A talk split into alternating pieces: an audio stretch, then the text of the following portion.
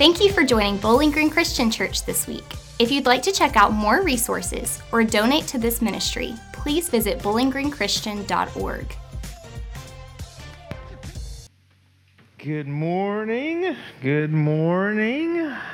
If you're new here, my name's Weston. Glad that you are uh, with us visiting. If you're not visiting and you've been around for a while, we're, we're glad you're back. It's good to see everybody. Today, we're in the midst of a series. Uh, we're calling Likes and Loves, and it is about our relationships. It's based on uh, some material written by Dr. John Van Epp and his daughter, um, Morgan Cutlip. Um, and they call it the RAM series. It's the relationship attachment model. Um, and it's just got a lot of really great stuff. Last week we kicked the series off. Today we're going to talk about an element of it inside of our uh, our study here. Uh, I know that our community groups have kicked off with this, um, and so it's it's been a good study. It's been great to hear from you. Um, I'm, I'm, told that some people are really actively using their their uh, home RAM boards. Um, to, uh, to sort of gauge uh, their spouse and give them some instant feedback on how they're doing. So um, that's something. Um, excited for you there. Uh, but that's, we're going to get into that here in a second. But the theme verse for all of this is coming out of Philippians chapter 2 that says this in your relationships with one another have the same mindset as Christ Jesus. So, so let's, let's read that together because that's the goal in your relationships with one another, have the same mindset as Christ Jesus. That's the command. Now, and it is a command, and I think that's the important part that we need to remember. Because when we think about our relationships, often we think about them in terms of, of they sort of manage themselves. They just, you know, you relate, you're in a relationship, you're in a friendship, and it just sort of happens. But the truth is, there's a lot of work that goes into making a relationship good and healthy and strong. And here we have this command from Paul saying, listen, in your relationships, have the same mindset, or it'll say the same attitude as Christ Jesus has. In other words, Paul's saying, this is what you're supposed to do. Now, this comes at the end of, of several other verses, and let's, let's look at them real quick. In uh, Philippians chapter 2, verse 1, it says this Think about what we have in Christ, the encouragement he has brought us, the comfort of his love, our sharing in his spirit, and the mercy and kindness he has shown us. If you enjoy these blessings, the blessings that we have in our relationship with Christ, if you enjoy those blessings, then do what will make my joy complete.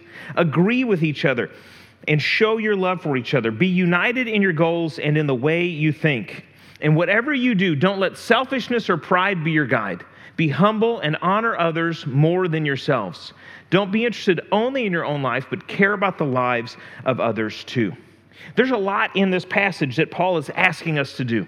He's saying, listen, you should put other people first. You should be thoughtful. You should be humble. You shouldn't have pride and selfishness dominating your relationships. He's telling us these are things that we need to do if we're going to have that mindset that Christ has. Now, this is hard work. But we've got to hold it in balance because he, he started the whole thing by saying, listen, if you have a good relationship with God and you're experiencing this life giving power that comes through the Spirit, that comes from knowing Jesus Christ, what he's effectively saying is, hey, pay that forward. Push, push that forward into your other relationships and share that love and goodness with those that you meet and those that you connect with. That's what God's calling us to do, is to love other people the way that he has loved us. And this chart is all about helping us to know how we're doing in these different relationships. In some ways, it's sort of a, a, GPS system. It allows us to identify the parts that are weak and then to say, hey, we need to give some attention to this. You know, maybe we have uh, had a few times where we've kind of let each other down and trust has slid down on the scale. Well, then, then let's, let's work on this. Maybe we're going to do some over communicating. Maybe we're going to do some things that allow us to help get this into a place that's healthy. Uh, likewise, with the rest of these aspects, we're able to sort of look at them and go, hey, this is the part that's weak. Uh, what can we do to make it strong? Um, this is relevant again for all of our relationships. If if your parents, you know, uh, as you watch your kids grow, you'll notice that in each of these things, you know, it, it changes as they get older. You know, at, at some point in time, you know, when the kids are little, it's real easy to know everything that's going on in their world because they're in your house and they're with you all the time, and you know, you know where they're at and what they're doing. As they get older, you know, the knowledge it kind of comes down. You ask them, "Hey, how was your day?" and you get the fine. You know, that's the response. Um, and is fine. Um, and so the, the know comes down. You know, as your kids get a little bit older, you know, uh, they become teenagers, so maybe, you know, the trust slides down a little bit, or maybe it goes up, you know. Maybe you're starting to think, man, you know, I can trust them to do other things. Your relationship with them, uh, you know, again, it's going to be determined by, uh, you know, who you are, who your kids are, and, and all of those things. But as they go get older, you need to sort of assess each of these things as you go through and say, hey, you know, what are, where are we at in our relationship? You know, am I trusting them? Am I not trusting them? Is that me or is that them? Um, am I able to rely on them to do some things? You know, uh, if not, is that me? Is that them? Uh, again, looking at each of these sort of aspects allows us to sort of come into it and say, hey, how are we doing? This is, this is good for parents, for, for people in a dating relationship. It helps you know how to build a relationship in a healthy way. Uh, and today we're going to focus in here on this element of know. We're going to talk about this. Because here's the reality, and we need to focus on this, is that healthy relationships are built on what we know. If you don't know somebody and you have a really great relationship with them, that's called a fantasy. You know, it's it's called imagination, um, and it works really well for you, um, but it won't last long. Okay, it's like a dream that you wake up from. Healthy relationships are built on knowledge. They're they're built on knowledge. They're built on what you know and how you know them.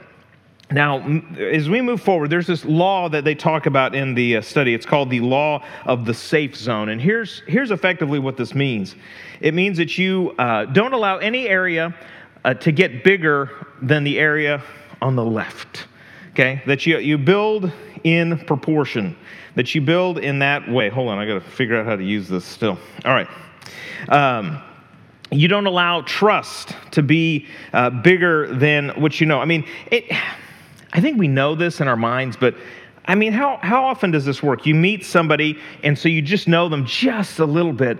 But how many, how many people do you know that you're like, oh, yeah, I totally trust that person? You know, I talked to them for five minutes. They seemed like a really great person. I gave them my ATM card and the PIN number, and, you know, they said they were just going to take 20 bucks out and bring me my card right back. You know, uh, obviously we wouldn't do that, but how many times do people get into relationships, maybe it's a dating relationship, where they don't really know them, but now all of a sudden they trust them? And, and then, you know, maybe you, you, know, you think you trust them, but you don't know them. And then you start to rely on them. You know, what would that look like? Well, maybe you move in together and you start to, you know, have bills that are shared and you start to, you know, uh, uh have all sorts of expenses that are shared and you start to really depend on each other. But in reality, you've known each other for maybe, you know, a couple months. And so you really don't know each other well.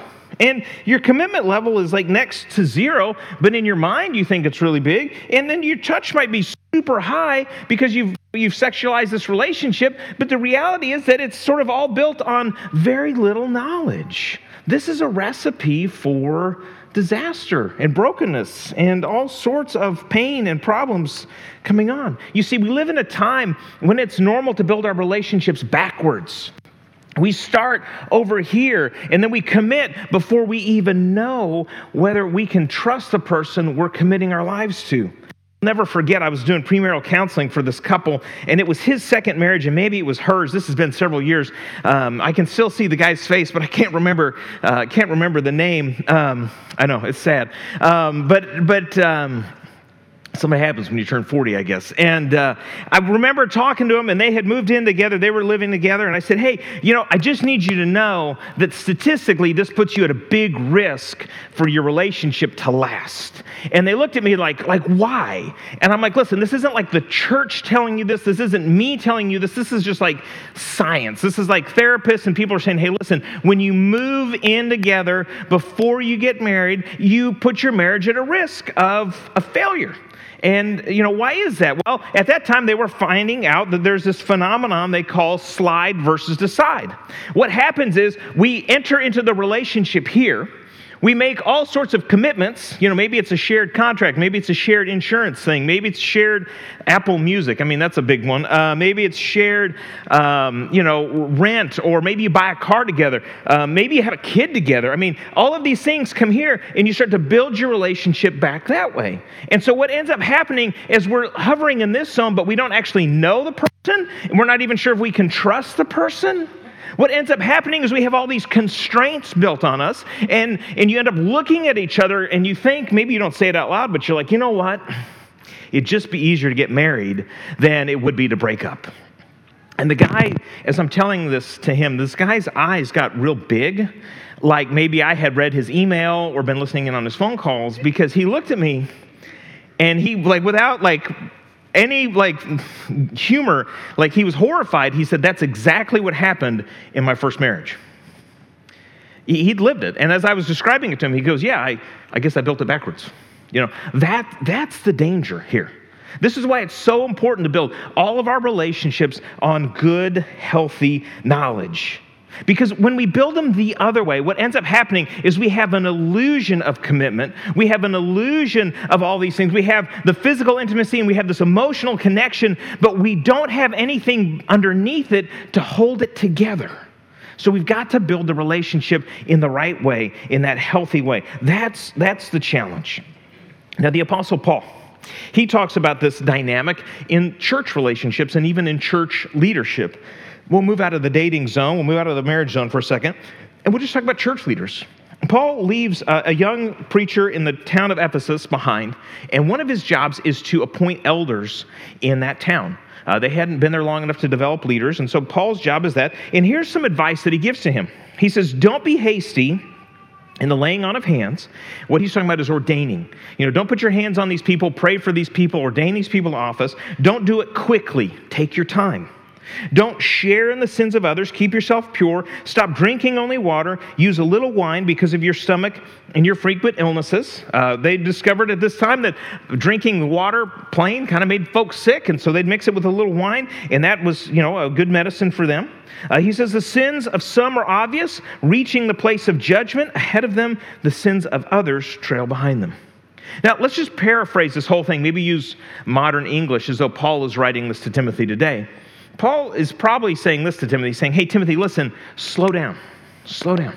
I know that you want to ordain all these elders. I know that you want to get everything all set up. But here's the thing, Timothy you need to pace yourself. You need to slow down. Slow down. He said, Some people, you know, their sins, they're obvious. In other words, their reputation precedes them. And, and you know all about this person as soon as they walk in the door. But other people, he says, it, they trail behind. It takes some time for you to get to know the real them. So, Timothy, slow down. If you would slow down a little bit, maybe you wouldn't have all these ulcers in your stomach. Maybe you wouldn't have all this stress. You know, so take your time. Don't be in a rush. Get to know them. That's what Paul is challenging Timothy to do. And it's good, sound advice for all of our relationships because healthy relationships are built on what we know. I mean, how many people do you know and have seen and have watched almost like a slow motion train wreck go into relationship after relationship? and they, they commit too quickly, they get physical too quickly, and then they find out who the real person is, and it either leaves them with an incredible amount of brokenness or they feel trapped. Friends, we don't want this in our relationships, and one of the best things we can do is to just get to know them. And getting to know people is not hard.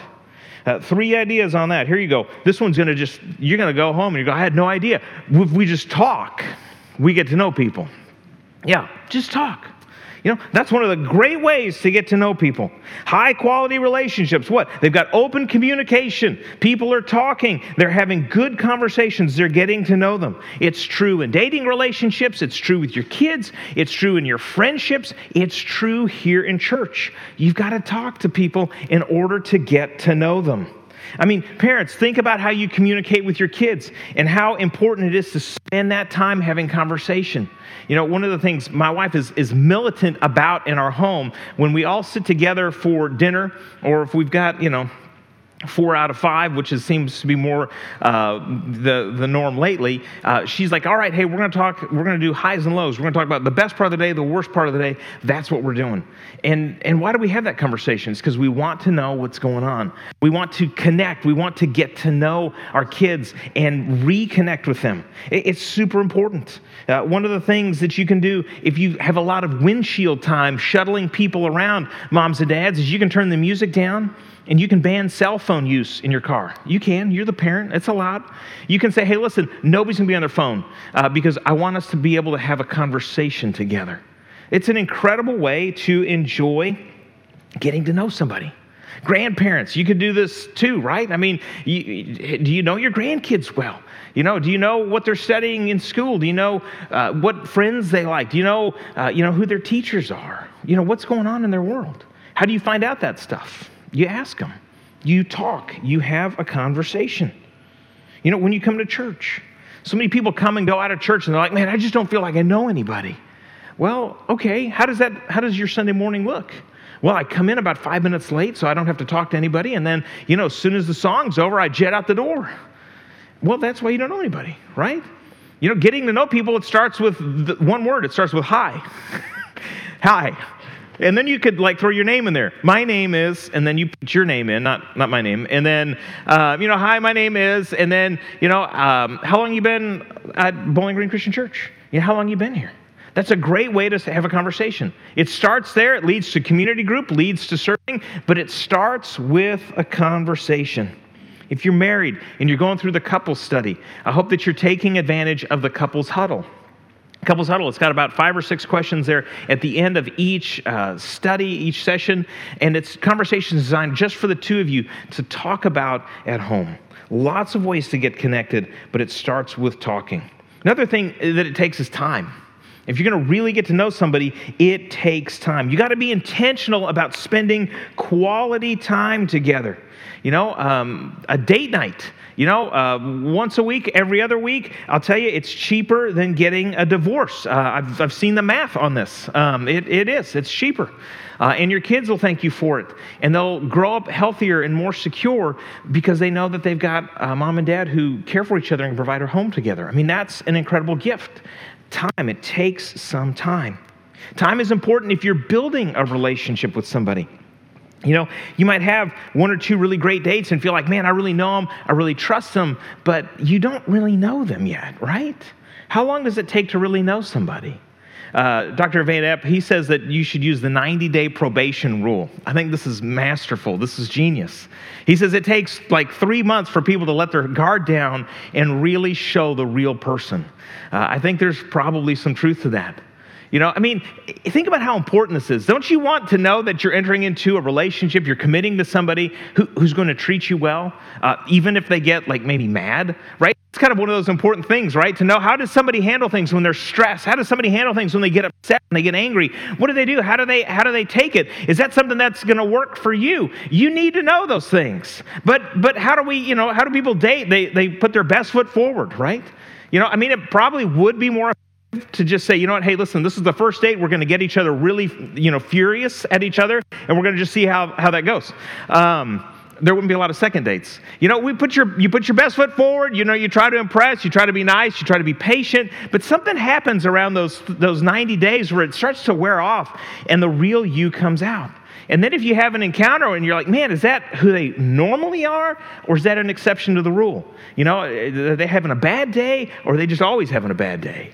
You know, these are the things we need to know, but it takes time to discern and learn all of these things. That's how we grow knowledge. You can't microwave that type of thing, it takes time. You got to spend the time together. Third thing here is togetherness. We might call this sort of just undivided time, undistracted time. You know, we have so little of that right now. You know, the phone's always pinging, you know, Pinterest and, and you know, Facebook and Instagram and, you know, Snapchat. I can't even keep up with all of them. I mean, all this stuff is just coming at you constantly. You got a, a, a iPhone, a computer, a, you know, all the stuff is just constantly bombarding you, and it's so distracting. You know, it doesn't really matter if you spend time if you're not actually together. Uh, Boston medical center did a study. They sent um, people out into fast food restaurants to observe families and how they interacted with their kids and with their technology. And here's what they found they found that 40 of the 55 couples that they had been observing uh, were what they called total absorption, where they were more interested in their phone than their kids. And they actually found that parents started to scold their kids if they tried to get their attention away from their phone. So mom and dad are like berating their kids because they're trying to get mom and dad's attention to, you know, on them as opposed to the device. It's sad, right? It's really sad. But that's the reality in which we live. We've got to spend the time and we've got to spend it together. Turn off the phone, silence it, you know, get to a place where you can spend some time and say, hey, I'm going to just be with you. I'm going to just pay attention to you. You know, we've got to make that time a high priority. Now, there's one more thing here because the talk time togetherness, it's great, but it's an ongoing process. You know, uh, healthy relationships stay curious and grow in knowledge. You know, guys, don't be the world's most interesting man, be the most interested man. Be, be the one who's the most interested. You know, stay curious, my friends. That's the best I can do. Um, I don't always, I don't know. I, I, I had something in my mind. I, it might have been inappropriate. I was kind of afraid to see where it would go. Anyway, so we're going to leave that out. But you got to stay curious. This is so important. Constantly go, hey, what's going on? What are the new things happening in your life? How about this? The average couple converses 20 minutes a day. There you go. Think about it 20 minutes a day of actual conversation. The average person watches four to five hours of TV every day. Now, before you say that's not you, really spend some time and think about that. Four to five hours every day of TV, which means you got a great relationship with your TV. 20 minutes with your spouse, which means, you know, that's not as good, okay? Uh, we wonder, why is the divorce rate so high? Well, maybe because we're watching too much TV and not having conversations with each other. This might actually be something there. We've got to stay curious because these, you know, shot in the arm kind of deals or these high experiences, yeah, they last for a while, but they don't sustain us. You know, we've got to keep making an investment. I mean, let's say you, you know, maybe you and your spouse, you take a trip or something and you get away for a while and you start to think man you know we're super connected. We got to have all this conversation. And we you know you know we're really trusting. I mean everything is just all you know functioning great. How long does that last? How, do, how long does your extended weekend together last if you get home and you do nothing else? What's going to happen? You know what's going to happen. All these things are going to start sliding down. That's what's going to happen. All of it's going to start sliding down We've got to continue to make investments in our relationship if we want our relationships to last. This is what uh, Van Epp talks about as the law of diminishing returns. We see this in our relationship with God too. You start a relationship with God and it's super high in knowledge and you trust and you're committed to Him. And I mean, you just feel so connected to God. But then what happens is we decrease, you know, as, as time goes on, all this stuff starts to flatline a little bit. This is why in the book of Deuteronomy, God is constantly calling his people to do one thing. He says, Do not forget. He says, Be careful, watch yourselves closely so that you do not forget the things that your eyes have seen. God knows, listen, when you get into that promised land, you're going to forget. All of this is going to start to slide down. Uh, he says this constantly Be careful to not forget the covenant of the Lord your God that he made with you. God says, Don't forget the promises that we've exchanged. Be careful that you do not forget the Lord who brought you out of Egypt, the history of salvation. He says, Don't forget it. God is constantly calling us back. He's saying, Don't forget my commands, my laws, and my decrees. God is constantly telling his people, and he's telling us, do not forget. Why? Because that is our natural bias, is to forget. And if you let the busyness of your life crowd out your time alone with God, then it's only going to be a matter of time before you feel distant from the Lord. That's just reality. We need to not forget in all of our relationships. Moms and dads, I mean, I don't have to tell you, you miss a day of your kid's life, two days, you know, you're checked out someplace, you take a trip someplace. What? You've got all sorts of news you got to get caught up on. Things that happen in school and after school and at oboe lessons and, um, I mean, you know, curling lessons and all the things that you, your kids are in. You got to get caught up on all that. You know, couples, you know, you, you don't check in with each other for a while. And what happens? It feels like all this space grows. Why? Because we, we haven't checked in. We don't know. Friends, you know, in your church family, you don't see them, but, you know, for five minutes on a Sunday morning, what? You feel distant. Why? Because you don't know what's going on. You've got to spend the time to invest and invest in each of those bonds, but it starts with getting to know each other. You know, all of this is super, super important. And the danger isn't that they will deflate, but that they stay deflated. The danger is that they don't get reinflated and rebalanced. Now, listen, I think the best example we could come up with, sort of in our minds, that might sort of stick around with us, is, is empty nesters. Uh, this week I looked and I, I, found that when a couple enters into the empty nesting phase, uh, they are 16% more likely to get a divorce than before. Now, why is that? Well, it doesn't take a lot of imagination to figure this out, right? I mean, because if, you know, you got all the kids, you know, you got all this stuff happening, you're not spending any time talking to each other.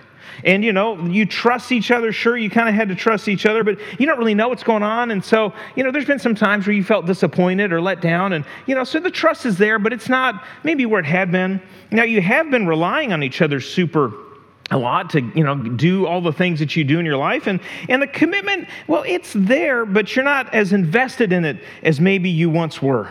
And so you're struggling with that perhaps.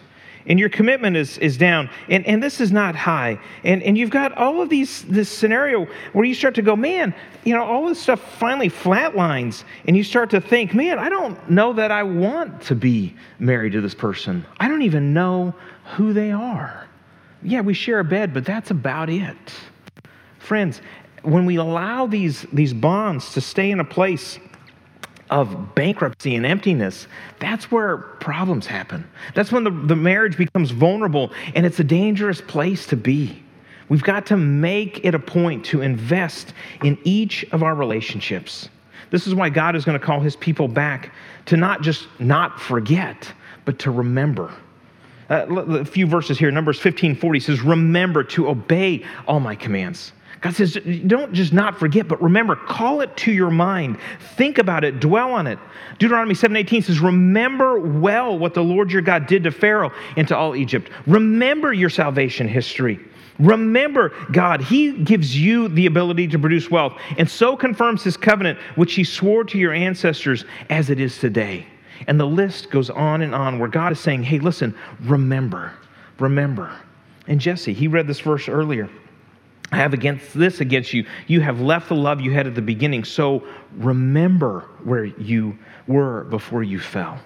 Change your hearts and do what you did at first. Friends, remembering, coming back, building up that knowledge, that is so, so important. You know, I, I, I like what they talked about in the community group if you've been through week one, then you've, you've heard this. Uh, you know, they talk about couples living in the starvation with the starvation principle. Not that anybody like sets out and says, "Yeah, I want to live on the starvation principle," uh, but it's just sort of how life works, where you don't feed it until it's starving. Um, I mean, that, that analogy works. I like the regular maintenance principle, uh, or I call it the squeaky brakes principle.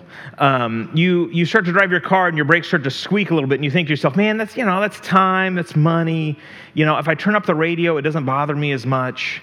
And we just let it ride for a while. And you just let it ride and it's squeaking. You're like, yeah, I should do something about that. Yeah, I should probably take care of that. And then the squeak turns into a grind, and the grind is bad because every time you hear that grind, that's just money just going down. You know, the rotor's now gone, and if you let it grind long enough, the caliper goes, and now all of a sudden, what could have been taken care of quickly and relatively inexpensively is now very, very expensive. I mean, how many couples, you know, they neglect their time together, they neglect a date night or they neglect just time because they don't have enough time or they don't have enough money. And, and they think, you know, we'll, we'll deal with this later. You know, it, it doesn't get cheaper when you go to the therapist. And some of you are in that zone. And I'm just being real with you, where you like you need to probably go get some help, some professional help in your marriage relationship. If it's to last, you're to need to do that. But just like most couples, you know, might say, well, we're to neglect this, and then they'll neglect therapy. You think therapy's cheap, you know, go to an attorney. It gets even more expensive, okay? But that's what that's what we're doing. We're, we're building up these things when we neglect to take care of our relationships and invest in them. Living in the starvation principle might keep you alive but you will never thrive in your relationships. Friends let's not be those people.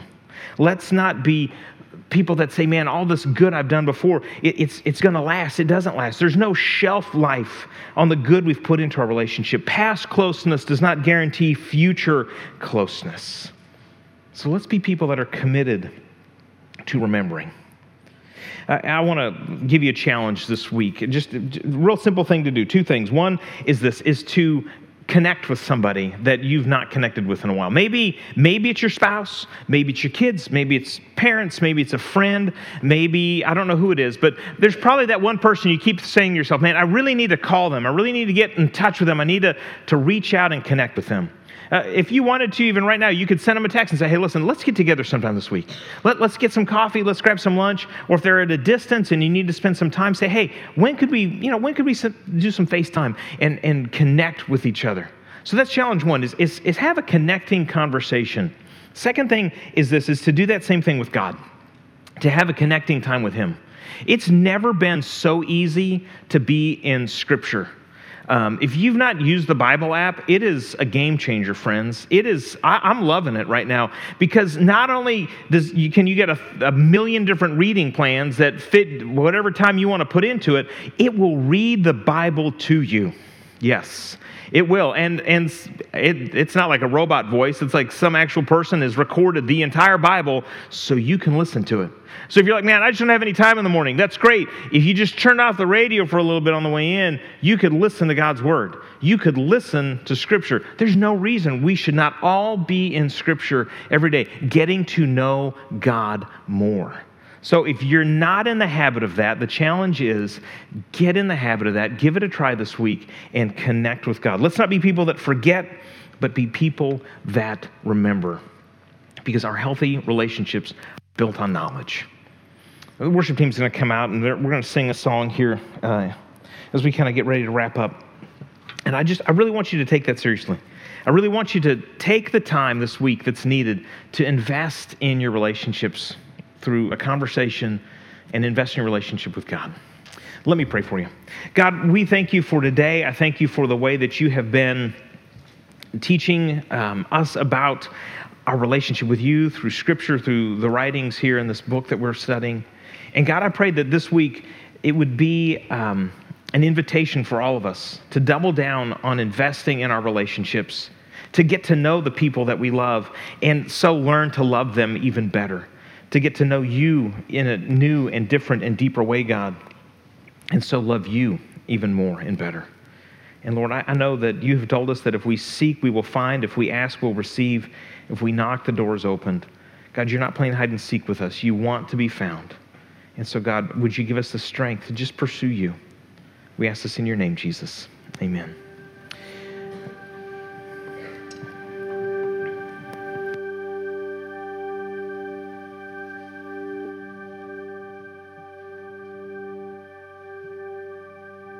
Church, will you stand and sing with us?